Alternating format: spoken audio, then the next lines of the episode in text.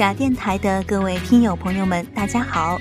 你现在听到的是久违的音染版的《真的假的》，但是在节目开始就要和大家说声抱歉了，因为本期我的节目呢仍然没有请来嘉宾，倒不是没有合适的人选，而是因为我自己现在因为处于一个实习的阶段，所以因为工作的原因呢，虽然我可以。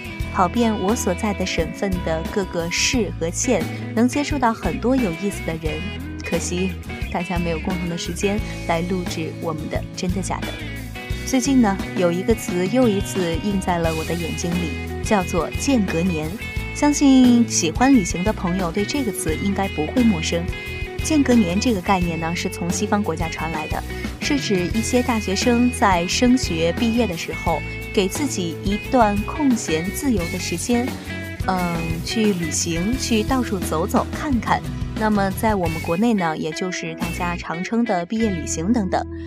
我和我的大学室友们呢，也这样计划着，也计划着在我们毕业的时候，一起去那些我们一直想去而没有去的美丽地方，也许还能遇见一些更加美丽的人，不是吗？旅行的魅力真的是无穷无尽的。但是旅行的意义，也许我们不需要给它上纲上线，只要你能从中获得自己的感悟和快乐就好。其实根本无所谓意义，你说是吗？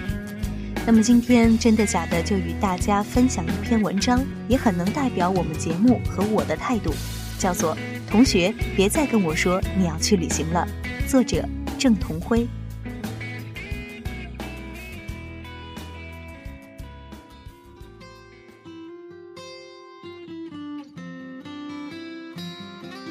是我暂停旅行的投名状。十一骑行了五百多公里，一路上看了很多，听了很多，也想了很多。回来之后揉搓了一个礼拜，没学习，没写出几篇东西来给自己看，给大家看。这是第一篇，也许会被人骂死，也许也会有人表扬，可我不在乎。我只想表明自己的一个态度：一个在信仰缺失的时代，如何保持自己应该有的梦想的态度。如何在上帝已死的巨大命题下遇见未知的自己的态度？我们需要通过自己内心的修行来历练、来成长。辛涅科尔说过：“对于宇宙来说，我微不足道；但对于我自己来说，我就是整个宇宙。”所以，维持本心，保持本我的清明，尽量在这个浮躁的时代中沉下来就够了。生活在这个时代，你要说你不梦想着旅行，都不好意思跟别人打招呼。那么，从什么时候开始，我们空虚到竟然把旅行当做梦想了？打开人人，满屏都是那几个字：“我要旅行。”赤裸裸、明晃晃，刺得我眼睛睁不开的疼。不可否认，旅行的确很被向往，它对一个人意义无穷。想起被无数人奉为旅行至理名言的那几句励志语吧，摘抄如下，与君共勉：如果你不出去走走，你会以为这就是世界。二，有些事你现在不做，可能以后永远都不会做了。三，旅行的意义不在于你遇到多少人，见到多少未知的风景，而是在某个瞬间突然的认识了自己。四，一个人的一生一定要有一次说走就走的旅行。五，要么读书，要么旅行，灵魂和身体一定要有一个在路上。等等等等。我当然不会蠢到会觉得这些话会有什么问题，励志嘛，在这个年头又不是多值钱的事情。芙蓉姐姐摇身一变，给大家立了志；林丹拿了大满贯，大家觉得很亢奋；莫言静悄悄，也终于圆了中国人的那个情节。更何况旅行呢？于是，所谓的旅行被很多人实现。拿起单反背包和一个说走就走的假期，带着父母的工资，开始了自己所谓的修行。再于是，我们看到祖国大地南北客房爆满，我们看到长城上面用我们的血肉铸成一座新的长城，我们看到华山、黄山、庐山游客上去而下不来，哼，身体不好的早就挂了，果然是修行啊！记得高中时，老福曾经讲过。旅游业的兴起是因为经济的发展，人们逐渐不满足于当下所处的环境，有了一种外出探寻的渴望，随后才逐渐发展成为一种产业。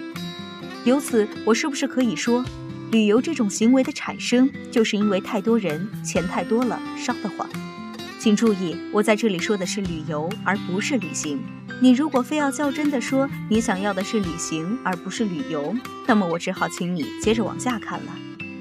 很多人几乎都为自己的行走足迹建立了一个专门的相册，不管是隐秘的还是公开的。这些人中，几乎每个人的相册中都有几张关于美食的。同理，几乎每个人都有一张在某个著名景点之前的合照，然后摆出喜气洋洋的 pose，向世人宣布“哥来过”。我当然不会拿这些个意境跟悟空当年撒泡尿写上“到此一游”去做对比，因为悟空兄是为了跑出去看看这个世界才撒尿的，而我们是为了撒泡尿才跑出去，没法比较。请原谅我的粗俗，但是真心觉得只能这么比较了。再于是。每逢节假日，我就很有兴趣地打开人人，看着人们用相同的套路喷射出不同颜色、不同体温、不同时差和不同海拔的液体，仅仅是为了证明自己曾经来过这里。可是大家忘了一点，存在感是一种很有比较度的东西。证明自己存在的方式，不是像动物园的小猴子引起老猴子注意，那才是存在。猴子需要的是引起饲养员的注意，这才叫存在。心境所致，给大家举个我知道很多人出去旅游的步骤吧。一，首先打电话给家人说：“妈，假期了，我要出去玩。”然后通过各种能让灵魂在路上的语录顺利的拿到钱。二，订飞机票或是火车票。三，网上找攻略找美食。四，机场候机，顺便嘟张嘴拍张照片上传。哎呀，等飞机什么的最无聊了，某某之行我好期待哦。五下飞机找人接机，拍张照片。哎呀，某某来接我啦，好开心啊！六直奔宾馆，拍张照片上传。这个宾馆没有空调哦，讨厌死了。不过为了美食，就凑合一下吧。七吃饭前把食物拍下来上传。八第二天直奔所谓的著名景点去，拍张照片上传，顺便抱怨一下人很多，天很热，心情很乱，等等等等。九，收拾收拾行李，抱怨下假期不够用了，没玩够。十，回家回学校，整理照片，上传回复。不知道这些步骤有没有引起大家的共鸣？反正我想说的是，这绝对不是个人杜撰，而是当今中国人，尤其是年轻一代理解的所谓旅行的价值观。我的个人理解就是。通过没本事的手段来一段没本事的坐飞机行程，来证明自己已经有足够的本事，花着父母的钱酣畅挥洒青春，实现自己自私的梦想。很多人都希图在旅途中寻求意义，就像周国平先生说的那样，一切意义都寓于过程。然而，现代文明是急功近利的文明，只求结果，藐视过程。这出自于守望的距离。大家扪心自问：你因为旅行获得了什么？真正获得了什么？我觉得很少人能够真正的回答出这个问题来。每个人都陷入了一个怪圈：平时忙着攒钱，攒够了钱就出去旅行，然后在嘈杂声中，在拥挤的人群中花完时间和金钱，回到自己无比鄙视的工作岗位上继续攒钱，以便开始下一次的所谓旅行。不，这不是旅行。我们不远万里去一座城市，却只为拍几张照片回来，没有用心去感受这座城市所带给我们的氛围，用心去聆听这座城市的声音。虽然中国的城市每座基本上相同，但每个城市所包含的自己独有的精神和沉淀是不同的。迟到的间隔年里有这样一句话：一个人不可怕，怕的是迷失。孤单可以习惯，空虚不能习惯。可以两手空空回家，但不能带着空虚的灵魂。现在我貌似理解了这空虚的含义。当你背着沉甸甸的背包准备出游时，或许你的内心依旧空虚。当你踏着脚步的那一刻，你只填补了心里的一半，而另一半需要你自己来填补。那就是释放心中所有的情绪，带着一颗你真正想要做事的心，然后努力去做。我特别佩服一位行者跟我说：“金钱决定旅行的长度，眼界决定旅行的宽度，心灵决定旅行的深度。”最好的时光在路上中写道：“一辈子是场修行，短的是旅行，长的是人生。旅行能让你遇到那个更好的自己。我认为有深度才是真正的旅行。”我一直不能理解一个现象。在我生活的周围就有座后山，绿化不错，景色不错，登上山顶可以眺望大海，俯瞰城市，景色真的是好极了。但是周围那些叫嚣着要去环游世界的孩子们，竟然连这个一百米之隔的地方都没有去过。我是应该感到可笑呢，还是为他们可怜？还有人找借口说旅行没时间、没钱，其实又是那句老掉牙的话：真正的旅行，或许真的是带上一颗心上路，不必在乎目的地，不必在乎有没有同伴，不必在乎有没有相机，或许。还可以不必在乎是否有足够的钱和少得可怜的时间，所以同学，请别再跟我说你要去旅行了。